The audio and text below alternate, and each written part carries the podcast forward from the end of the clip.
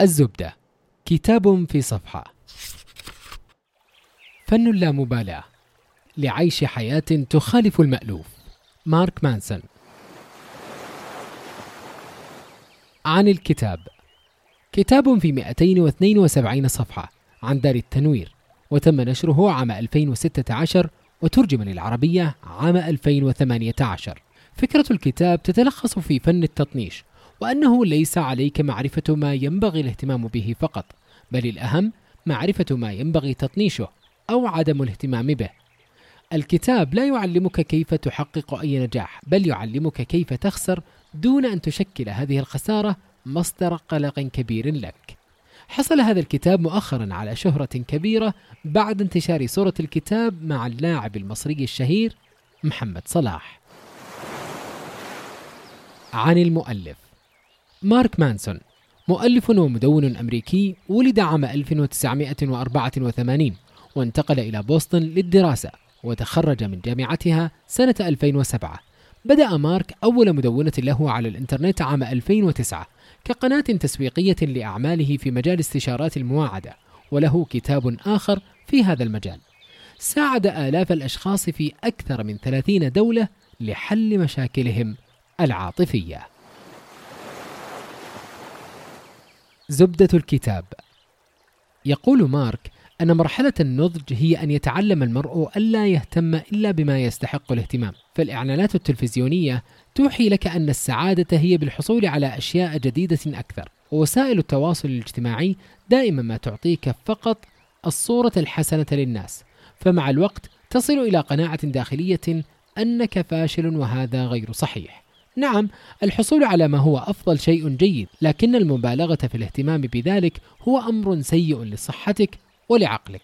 ولهذا بعض اللامبالاة يعتبر امرا حسنا. هناك قانون يسميه الفيلسوف آلان وات القانون التراجعي وفكرته أنه كلما سعيت أن يكون إحساسك أفضل طيلة الوقت كلما تناقص رضاك. لذلك لا تحاول أن تكون إيجابيا أكثر من اللازم. وواجه معاناتك ايا كانت فلا يوجد نجاح إلا بعد معاناة. فمحاولاتك المتكررة لإقناع نفسك بعدم وجود معاناة تعتبر بحد ذاتها شكلا من أشكال المعاناة وأشبه ما تكون بمعاناتك في إقناع نفسك أن خراءك كما قالها المؤلف لا رائحة له على الرغم بأنك تعيش حياتك في مرحاض. فإذا أردت أن تحصل على جسد رائع فلن تحصل عليه إلا إذا قبلت الألم والإجهاد الجسدي في صالة التمرين. وإذا أردت أن تكون رائد أعمال فلن تكون كذلك دون أن تتقبل السهر والإنهاك وساعات العمل الطويلة.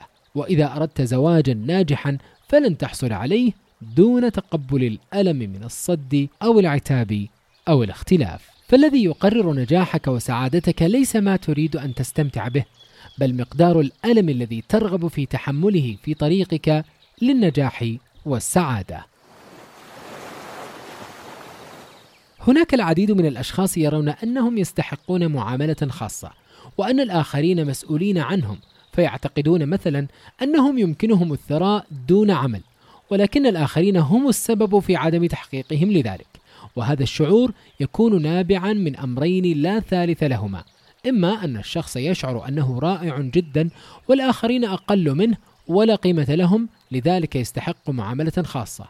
وإما أنه يشعر أنه عاجز ولا قيمة له والآخرين أفضل منه لذلك يستحق معاملة خاصة. هذان النوعان من الناس غير قادرين على الاعتراف بمشاكلهم على نحو صادق وصريح. وبالتالي فإنهم دائما ما يجدون الأعذار لفشلهم. ولن يستطيعوا أن يطوروا أنفسهم. في نهاية المطاف سيكتشف هؤلاء أن لديهم مشكلة بالفعل. الأهم هنا هو إلى أي مدى سيتأخرون في اكتشاف ذلك وكم سيكون مكلفا هذا التأخير ومقدار الألم الذي سيحدثه. بعد توقيع أول عقد لأحد الفرق الغنائية تم طرد عازف الجيتار بطريقة سيئة من الفرقة.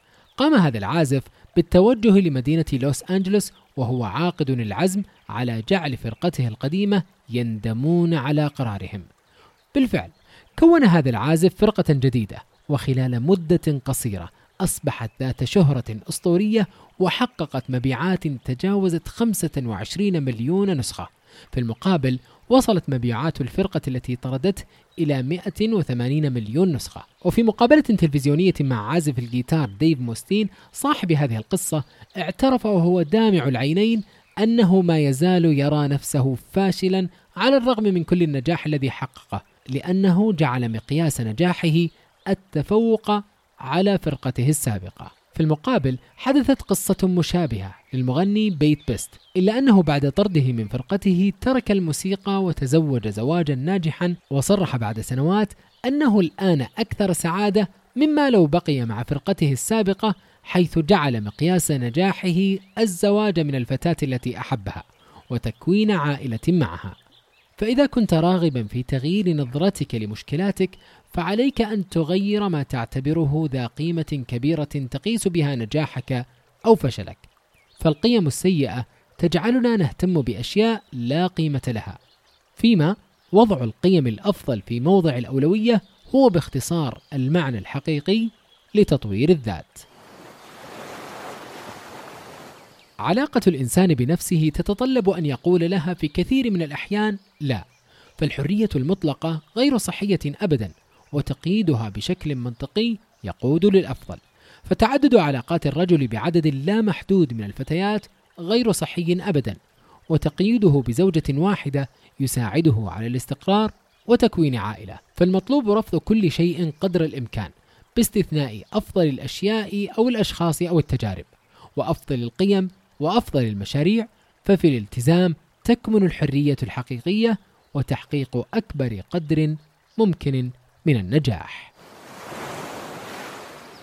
كتاب مفيد جدا ويساعد في إعادة بناء القيم وتقييم العلاقات وتطويرها. يلاحظ سوقية بعض مفرداته، وقد يكون الهدف منها الاقتراب أكثر للعامة. الزبدة كتاب في صفحة.